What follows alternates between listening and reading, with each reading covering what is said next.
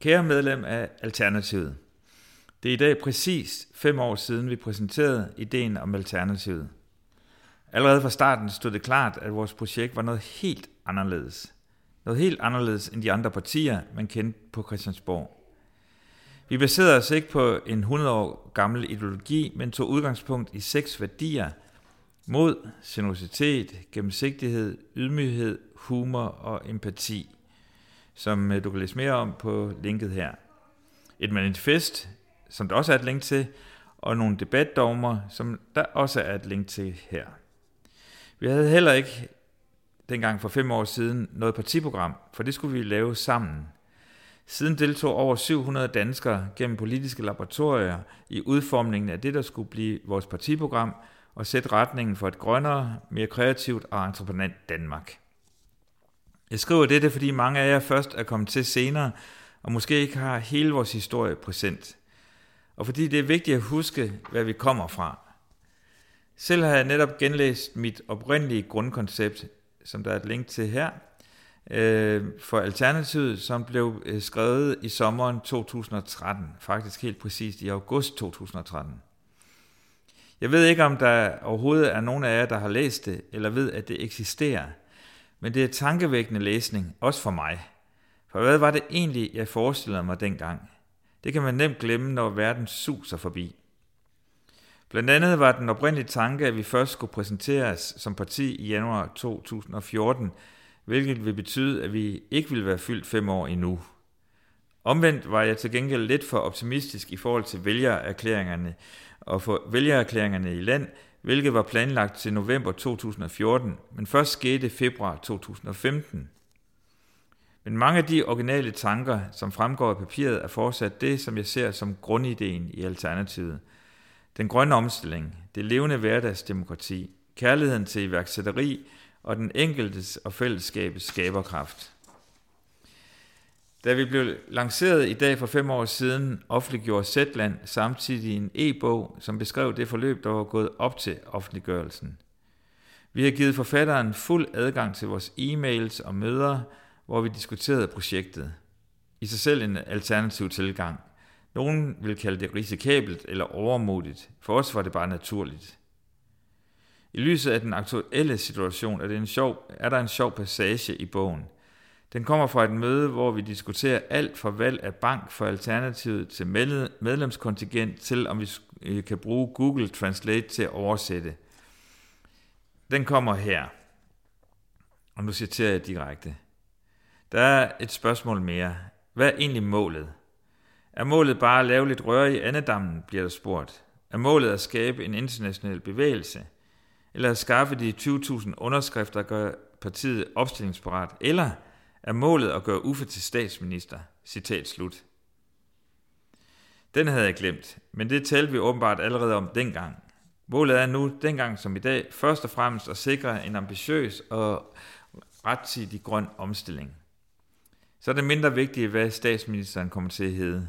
Sagen er bare, at der i dag kun er én kandidat, der vil sætte kampen mod global opvarmning over alt andet.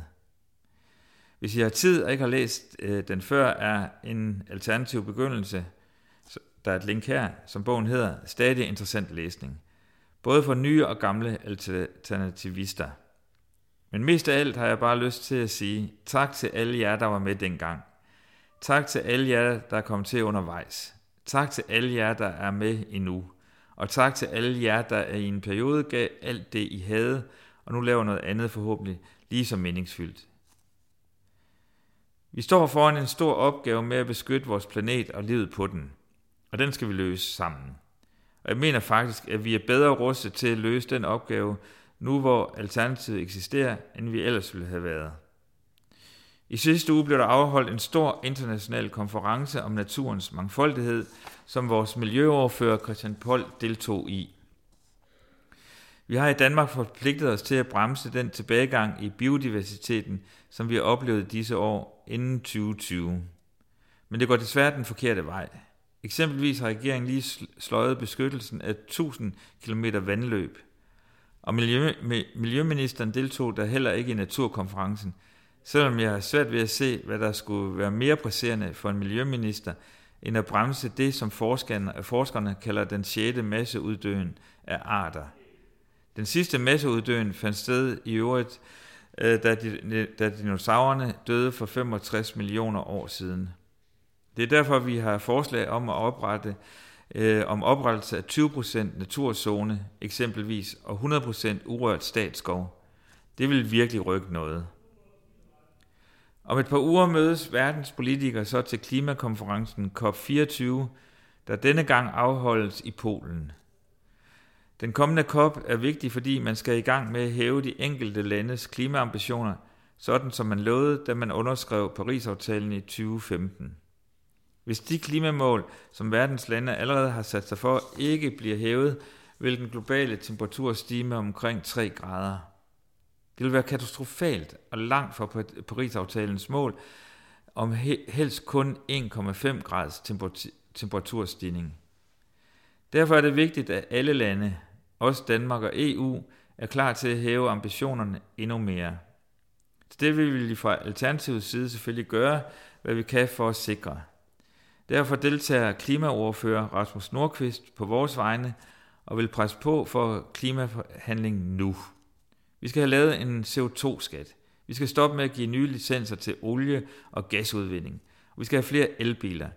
Vi skal sikre omlægning af landbruget. Der er masser at tage fat i.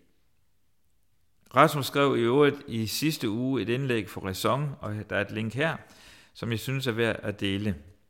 Det handler om øh, økonomisk vækst, og hvorfor det ikke længere går at have en blind tro på, at vækst vil løse alle vores problemer, når væksten i sig selv ret så ofte er en del af klimaproblemet. Derfor er jeg også begejstret for konceptet Green Friday Giveaway. Og der er et link til Facebook-gruppen her, som en af vores folketingskandidater, Sasha Faxe, står bag, og som blev afholdt i fredags. Det er et byttemarked, der er tænkt som et alternativ til forbrugsfesten Black Friday.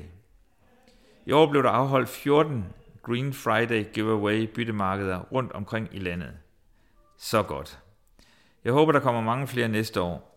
Ligesom jeg håber, at vi tager den forbrugskultur, som Black Friday repræsenterer, op til revision. Jeg tror mere på lykken, at lykken findes i nære personlige relationer, end for enden af køen i eksempelvis Elgiganten, som min søn Frej skrev i politikken forleden.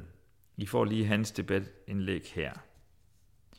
Det bringer mig over til en tak til alle jer, der igennem de sidste tre uger har taget klimaudfordringen sammen med os. I alt 5.500 har deltaget og forsøgt at halvere deres udledning af CO2. Det har virkelig været opløftende at se den opfindsomhed, som I har, hvordan I har grebet udfordringen an. Det giver mig masser af håb for, at vi nok skal komme i mål med den grønne omstilling. Det er sådan, vi vil vise, hvor meget vi som grøn folkebevægelse kan rykke. Tak for de forgangne fem år, og god fødselsdag til Alternativet og alle os. Jeg glæder mig til, hvad de næste fem år skal bringe. Og så er jeg kommet til ugens tre øh, inspirationsnedslag. Den første er bogen Rødder, en gangsters udvej. Og der er et link også her i nyhedsbrevet. Bogen udkom i sidste uge. Bogen fortæller øh, den tidligere bandeleder Nedim Yassas historie, men som de fleste ved, blev han skudt til receptionen for bogen øh, og døde den dag bogen udkom.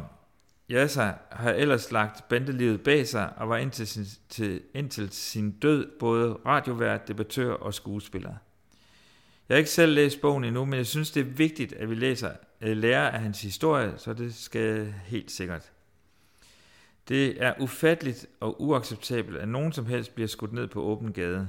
Men når det er en offentlig person, som Nedim Yassar, ligner det også et anslag mod vores demokrati og de værdier, vi forsvarer. Det andet inspirationsnedslag er et indslag i TV2 Østjylland, som handler om et af de projekter, Alternativet har fået forhandlet igennem på årets satspulje, nemlig flere penge til boliger til hjemløse. Projektet er baseret på forslag fra vores skadepakke, som vi har udviklet sammen med de hjemløse selv. Du kan se indslaget her i linket. Men opfordringen er mere bred, nemlig at lave politik sammen med de, som politikken handler om. Det skal vi endnu, blive endnu bedre til i de næste fem år, synes jeg. Det sidste inspirationsnedslag er et nyt kulturmedie, der lige har set dagens lys. Den hedder Kulturmonitor, og bag det står tidligere kulturjournalister Birgitte Rabeck og Lars Rix fra Berlingske. Det er ikke tit, at vi får nye kulturmedier, og slet ikke et kulturmedie, der vil tage kulturjournalistikken seriøst, så alene af den grund fortjener det et positivt lys herfra. Projektet er stadig i sin allertidligste opstartsfase, men som tidligere kulturminister glæder mig til at følge det, og det håber jeg også I er. Så have en rigtig god uge derude, øh, og så både høres og læses vi ved om 14 dage.